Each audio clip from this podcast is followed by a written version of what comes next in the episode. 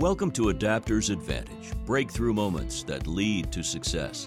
Our podcast brings you insider stories of the moments that mattered, turning points on the sometimes rocky road to success.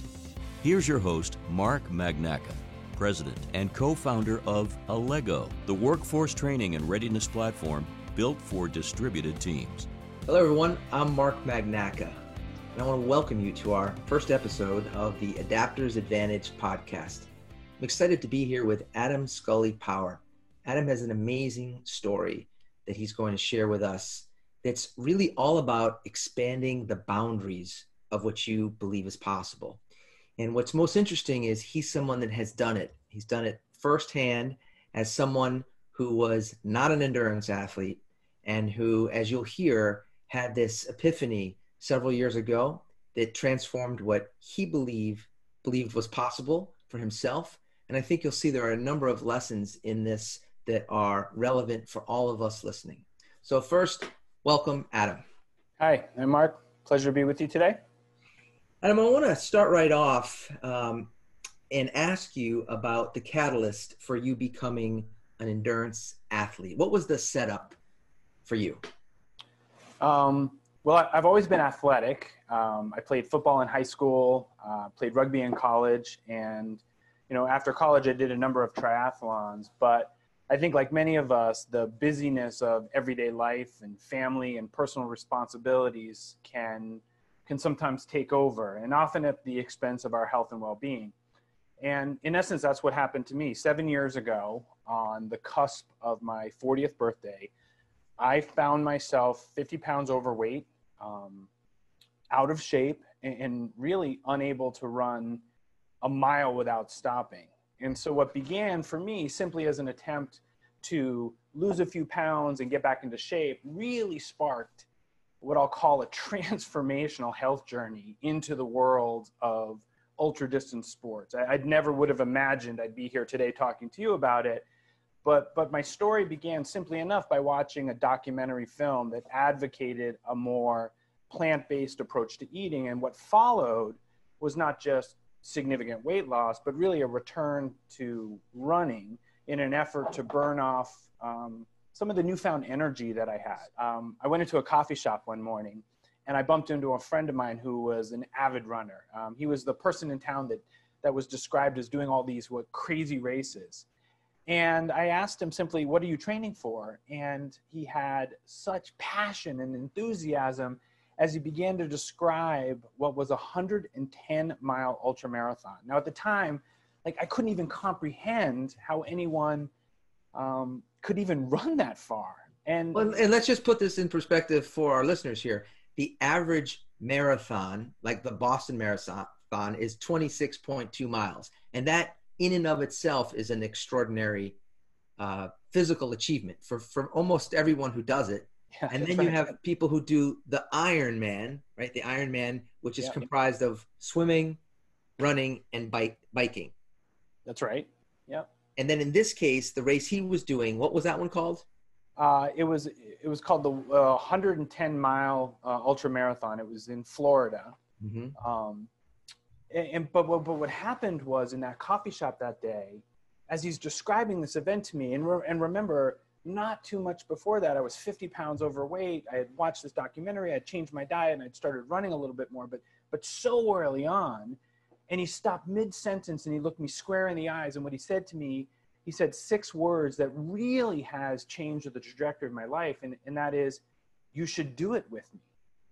And you love friends like that, right? Yeah, well, it, it's, it's, it's, it's what I call the, these moments. I call them the, um, the affirmational nudge. And that, and that's when someone sees something in you that you at the time may not even see or believe in yourself. And Mark, what I have come to realize and learn is that the world conspires around you now and then to present an opportunity, a moment, and you have to be open to it and willing to act. And so what I did was I started to run a little bit more with this aspirational goal of an ultra marathon, not knowing if I could even finish it.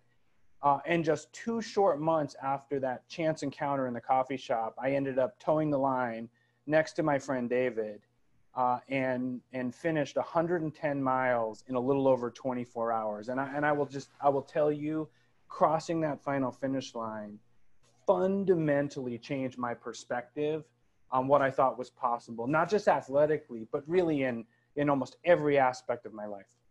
So, Adam, I think we just need to give listeners a moment to pause and digest what you just said, because, you know, again, put this in perspective. If you're running a marathon like the Boston Marathon, if you're a, you're an elite runner, you might be running it in the in the two hour plus time range. And if you're not an elite runner, uh, it might take you five to six hours to get through um, the twenty-six point two miles. And most people are really exhausted at the end of that period of time. So in this case, for you to do one hundred miles, basically four marathons, you had to run nonstop for twenty-four hours. And so I'm just imagining there's got to be different uh, mental walls that you go through after you run the equivalent of a, a marathon. Like, how are you feeling at mile twenty-seven?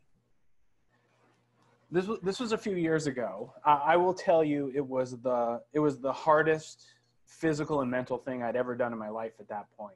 And the approach we took, Um, given just how long the race is, is really to go slow and steady and try and be consistent throughout. And then consistency is something that I think um, is really helpful in these kinds of big goals, in essence, that we have. And so that's what we did.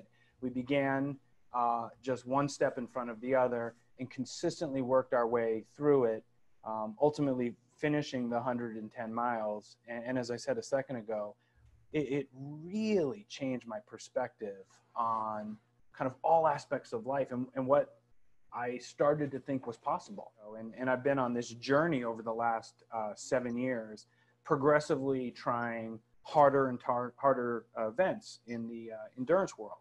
Um, it sort of culminated most recently in October in a race that is known as the Uberman Ultra Triathlon. And Outside Magazine Uh, has dubbed it the world's hardest endurance race. Um, maybe I think you're going to show a short video clip here.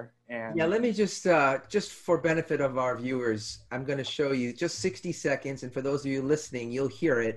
Uh, this sets the stage for um, a, a race that you can only imagine the setup of the people creating this race and what they were thinking in terms of what human beings are capable of when they put it together. So here's the uh, the preview. I'm going to show you just sixty seconds of this clip. Beyond the ultra is the Uber, a race unlike any other, surpassing the extreme into the realm of the seemingly impossible. This is the Uber. five hundred fifty-six mile non-stop triathlon across Southern California, considered one of the world's hardest endurance races, but the physical challenge is only surpassed by the mental strength required. It starts with a twenty-one mile swim in the Pacific Ocean, from Catalina Island to the shores of Palos Verdes, a four hundred mile bike ride that climbs over twenty thousand feet through the mountains, before descending deep into the heart of the Californian desert at Badwater Basin, the lowest point in North America. From there, athletes run one hundred thirty-five miles across the scorching heat of Death Valley, and then ascend over eight thousand feet above sea level to the finish line at Mount Whitney Orchard. That is, uh, if you just think about that as you're listening to this, and you put yourself in the perspective of the uh, a twenty-one mile swim in the Pacific Ocean as sort of the opening salvo.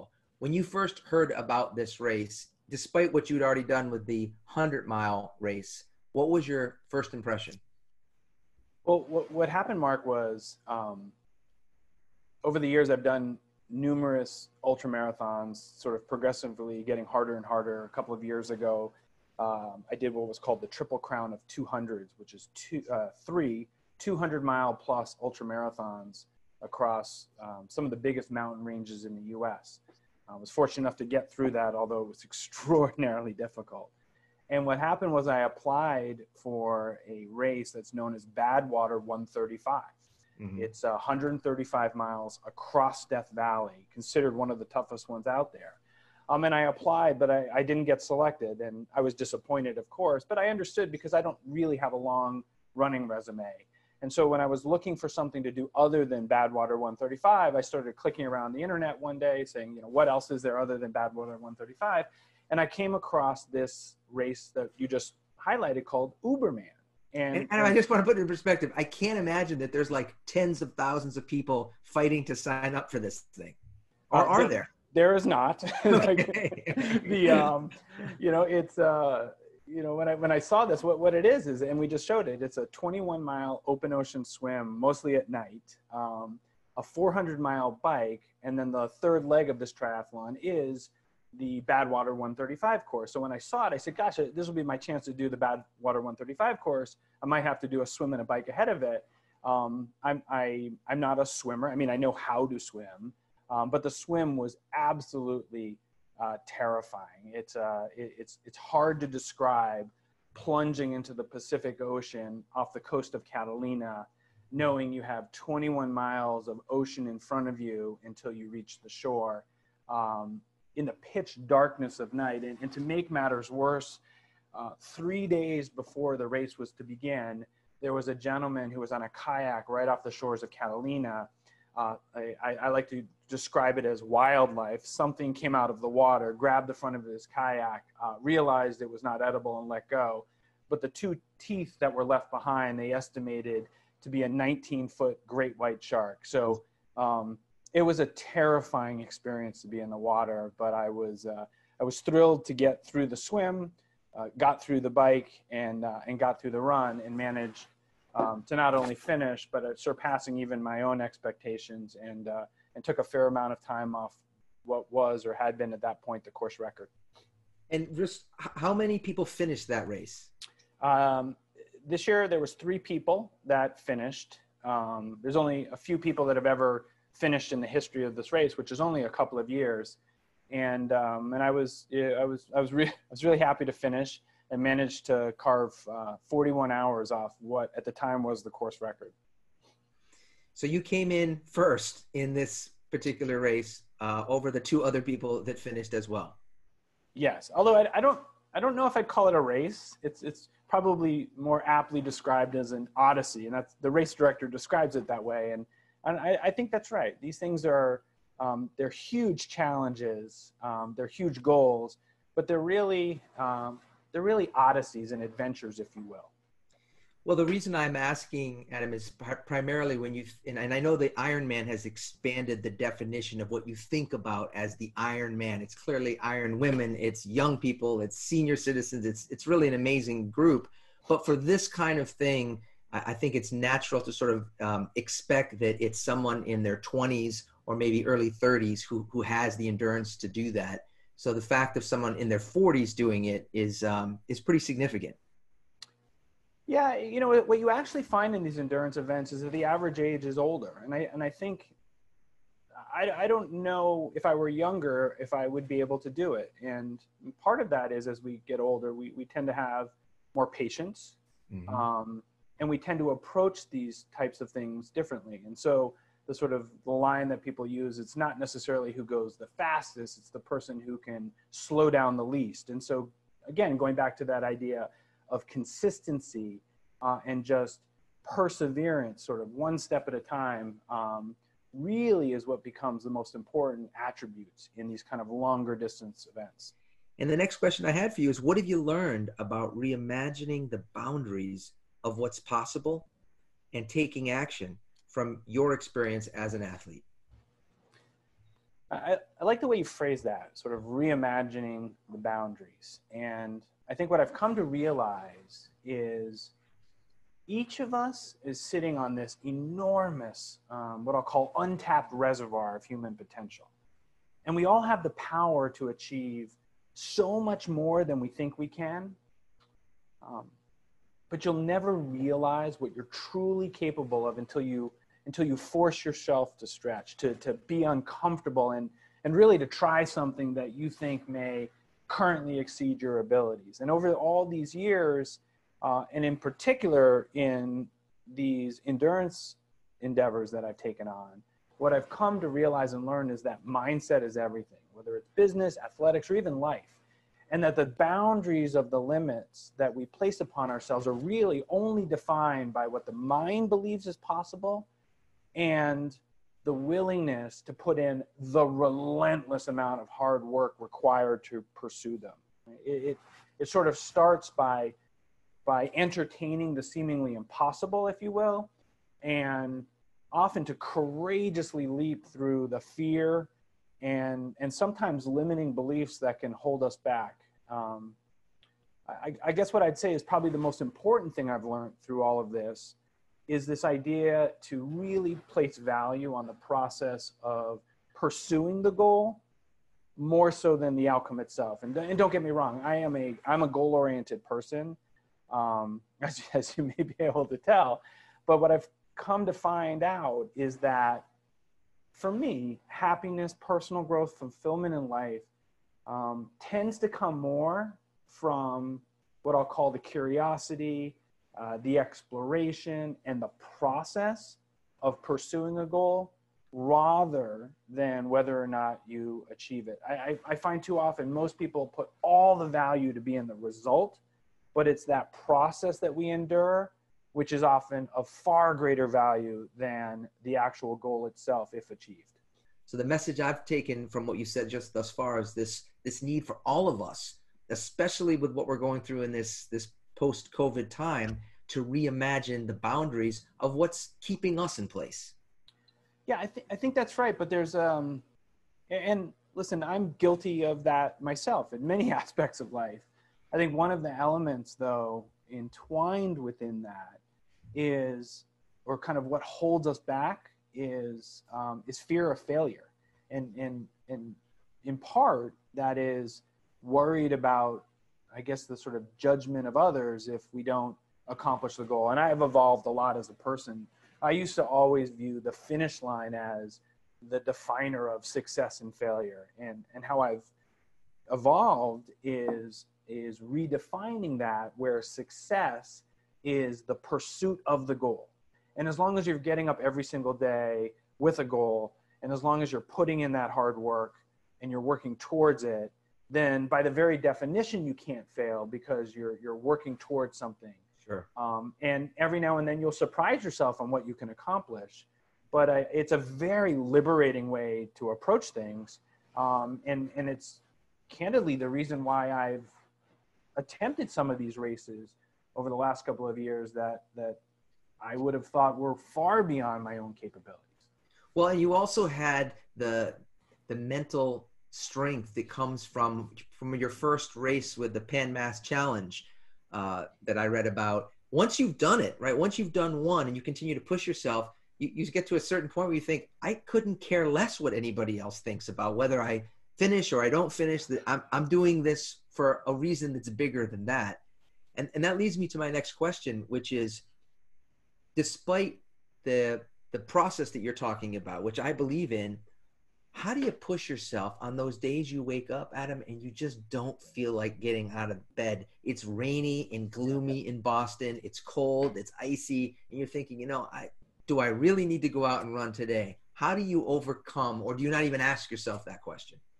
No, I, I have those days just like everybody else, but um, I think it gets back to what we just talked about a little bit, which is learning to love the process mm. and embracing the hard work required to take on any goal, um, and, and really the struggle. You, you've really got to love the, the idea of the struggle and the pursuit, um, whether that's preparing for an ultra endurance event, whether that's reaching uh, a sales goal you may have, or, or any project at work for that matter. So um, for me, I think about it this way, that kind of every great achievement is built upon small little actions. They may seem very insignificant individually, but they accumulate over time to build momentum.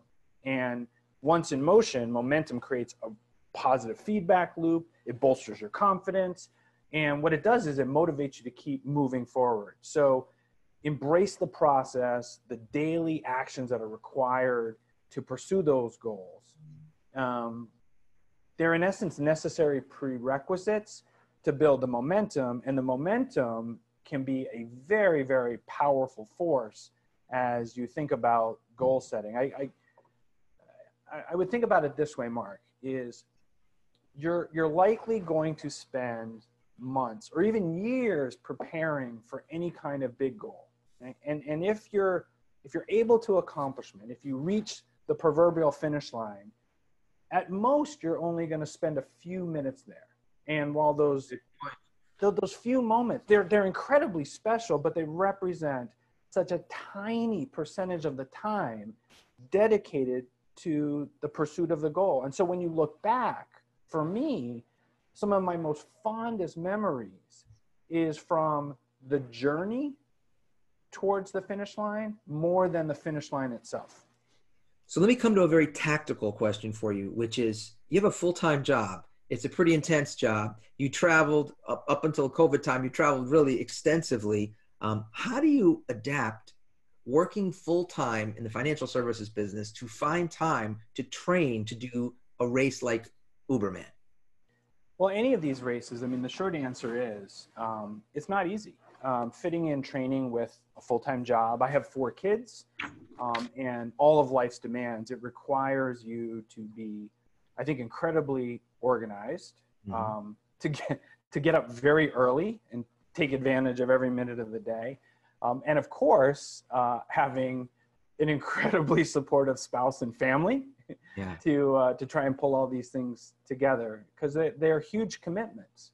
Um, when I'm training for a race, I would I would get up about four thirty in the morning. I would get on my bike in my garage and start spinning, um, where I could get kind of two and a half hours in before my, my kids would even get up. So I'd take advantage of that time.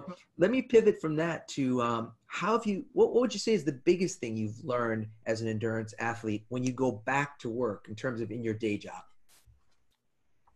Well, I'd, I'd say that there, there's been some really powerful lessons that I've learned through this whole process that candidly transcends endurance sports, and they're, they're equally applicable to, to business and, and more broadly speaking to life in general. We've, we've talked about some of them. It's the power of mindset, the fact that we're all capable of so much more than we think, um, and, and the importance of embracing the, the hard work that is required to pursue any big goal, whether it's these endurance events or, you know, as we said earlier, sales goals or projects and the like. But for me in particular, I would say that the two things that really stand out is, I would say number one is teamwork and number two is gratitude. Can I, can I stop you, Adam, just for the, on one moment on that, because I yeah. want to make sure we don't lose it. I noticed when you talked about Uberman that multiple times you used the pronoun we. We, yeah. we did this. And I, I'm realizing like this, this may look like it's a solo sport, but correct me if I'm wrong. You're not in the Pacific Ocean at night by yourself, right? There's other people who are part of this team with you. Yeah, you, you're required to have a boat and a captain and, and a crew. For Uberman in particular, um, my brother, uh, Lincoln, who has been with me and crewed many of these endurance races and who is, he's, he's terrific. Um, and a very good friend of mine, actually a mentor of mine in this business, John Bartlett, uh, who hired me um, many, many years ago in, uh, to, to cover the Southern California region. Um, the two of them, through the entirety of the race, crewed me from start to finish. Wow. And, and I do use the word we, because most people think of these, um, these sort of ultra distance events about, they think about it as an individual effort, but mm-hmm. the, the truth is, Mark, it could not be further from the truth. These kind of things require an enormous team effort, not just from your family that makes all these sacrifices to allow you to train and prepare, um, your coaches that help you build and monitor your training plans, and, and as we just talked about, your crew that supports you during the race themselves. I mean, they're just as tired and as sleep deprived as you are, and sure. they are, they're a critical aspect of it. So I would say that the importance of team just can't be understated, whether it's in these races or whether it's in the, the, the business community and our day-to-day lives within business. Um, I, I think the second big thing, and, and I'll use the word gratitude, and that is the emotions that you feel when you have pushed yourself physically and mentally to the other side of your limits. Um, it's really hard to describe. And, and more than the personal satisfaction of completing the goal itself, there is this, this overwhelming sense of gratitude. Gratitude for, I would say, the experience, um, for the personal growth, for all the people that you meet along the way. And again, especially for those that have supported you um, in the, the training and the preparation. And, and again, that, that sense of gratitude, it applies to business as well. Almost like within your, your the races you've just described, there's pain and there's suffering, but there's also this beauty if, if you can find it. So what would you say has changed most? Can I actually, uh, can I make a point on what you just said? I, sure. I think for a lot of it is the beauty comes from the suffering. Yeah. I, I think we have to suffer sometimes and struggle um, to appreciate things. And, and in looking back on these races, my fondest memories are overcoming the adversity of struggle. And, and I struggled a lot at, at many, many points. Just like in, in business and throughout my career, the fondest memories I have were building those businesses and the hard times in doing that. And, and I agree with you, it's tragic to see lives lost, but this is also a really unique opportunity to sort of um, reset, uh, rethink, and kind of reimagine perhaps where we want to take the trajectory of our lives um, after this. What is your strategy Uh, when you think about ongoing learning? Uh, how do you approach it? Um, well, I, I think first is the belief that we never stop learning. We're always seeking um, new ways to grow personally uh, and professionally. In, in my role um, as an investment executive, I, I'm discussing these ever-changing environment as it relates to the economy and capital markets. And I'm talking with financial professionals every day. And this requires continual research and understanding as we try and make sense of the implication of all these different events and how it may impact markets. I, I'd also say, um, whether it's in my professional life or even some of these endurance endeavors that I've taken on, I think one of the keys to ongoing learning is, I, I'd say, to simply put yourself out there, right? To, to take on new goals, to be willing to try new things, knowing that you may not have all the answers at the beginning. Um, there's a great line from a, a guy by the name of Ross Edgley, who says that you need to be naive enough to start and stubborn enough to finish. You know, I have to tell you, Adam, I'm going to write that quote down because uh, for me, it's deeply personal. Alego couldn't be a better example of a company that was co-founded by one co-founder who was clearly naive enough to start, right? Because I had no idea what was involved in getting into the software business other than thinking we would call some people and they would make an app for us. That, that's what I thought. That was my level of naivete when we first started talking about this. But then to your point, that stubbornness, um, whether you call it persistence, whether you call it resilience, it, it's a hallmark of, of entrepreneurs and really anyone with an entrepreneurial spirit. And it, tra it connects back to the, the endurance sports that you're talking about. There's common denominators across athletics, across the arts, across, yeah, for almost everybody, that ability to stick to it over time and to, to pace yourself, realizing it's not, um, it's not something that can be done in one shot. You have to be able to stay in it in a long time. So I love the notion of whether it's stubbornness or persistence to keep at it. And I'm assuming your manager's not, or pardon me, your coach is not, Um, sitting with you at four thirty in the morning when you're spinning, or necessarily with you at these, all these different times, but your coach is remotely accessing that data and being able to look at it and provide insights to you. Yeah, wait, I'll tell you, I'll take it one step further. So uh, two years ago when I was training for um, what's called the Triple Crown of two hundred, some of those mountain ultra marathons, um, my coach, I reached out to a gentleman by the name of Jeff Uh, Browning. He goes by the pseudonym uh, Bronco Billy. He, he is literally one of the top ultra distance runners in the country. And I, I reached out to him and just said, listen, I'm a, I'm a middle-aged father of four, you know, I'm trying to do these, these crazy races. I need some help. And uh, he came on board to help coach me and give me guidance. I've never met him personally. And we worked together for um, a year training for those races. And our relationship is incredibly strong. And we talked all the time, but. So it's um, a virtual coaching relationship. Yeah. I've, ne- I've never met him in real life, but, but yet we've, we've, you know, connected on so many occasions. It's uh, it's amazing. So well, that may be a, that may be a great model for the future. When you think about um, in, in financial services, for example, the ride along sort of having been a standard between a manager and a salesperson, and, and certainly in this time, not really happening, but you're, you're living proof that the results that a coach can provide to you does not require that that coach necessarily is with you in the performance. Adam, who else do you look to for inspiration as you continue to push your comfort zone and expand the boundaries of what's possible? Yeah, it's a, it's a great question. Um, I'm always looking for inspiration.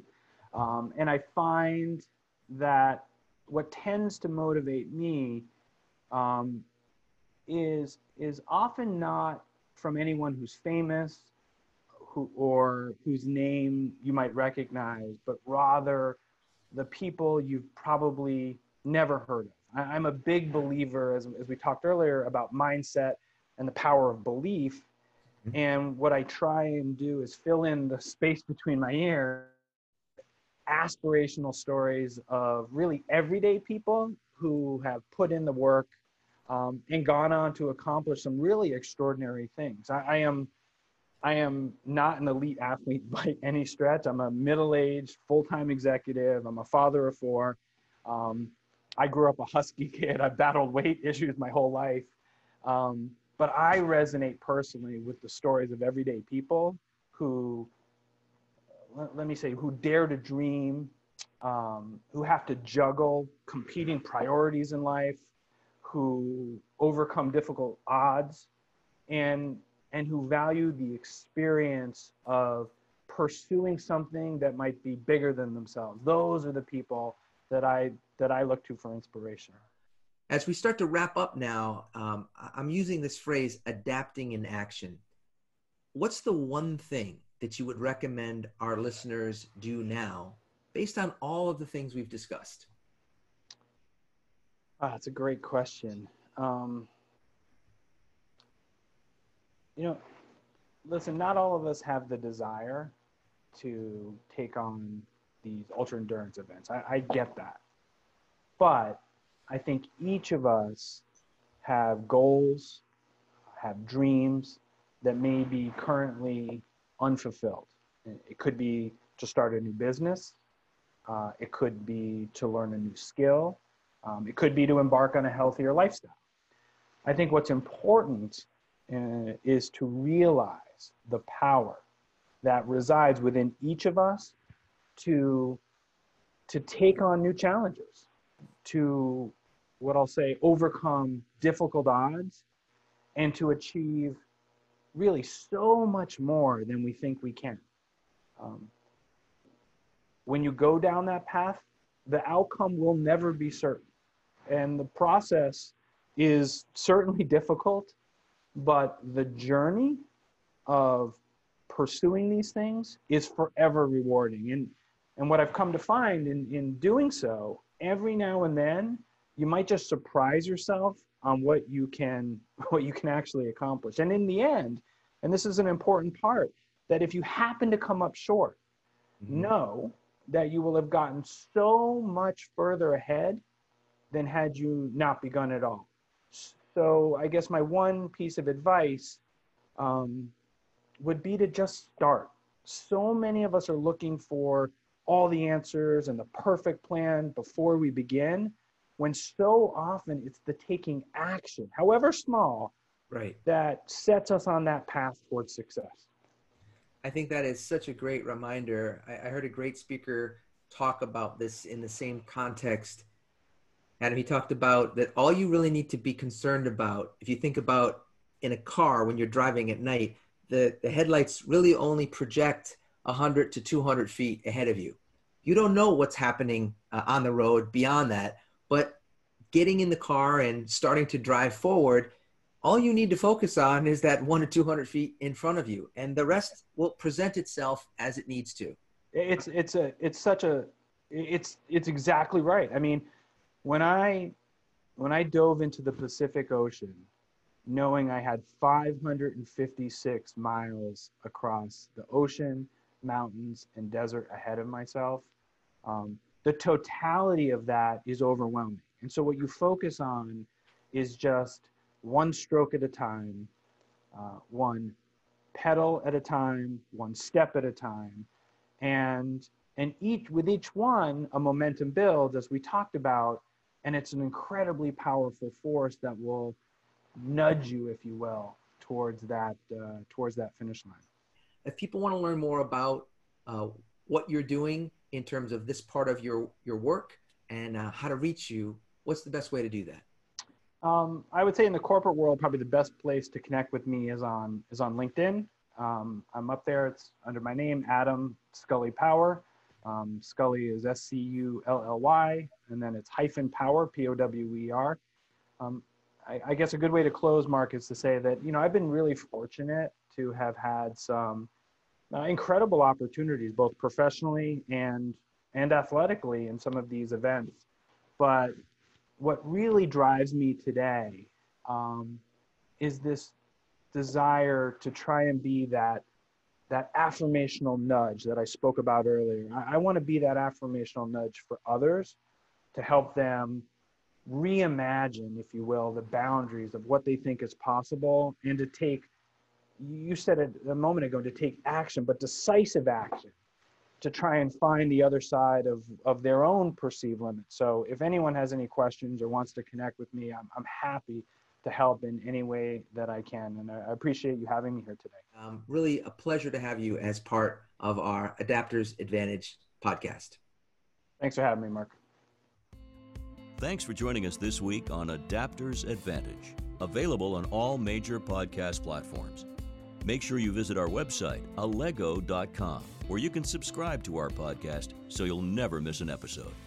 If you liked this show, you might want to check out our virtual training kit to learn how to keep a remote team running at full speed. Go to alego dot com slash virtual to download your kit today.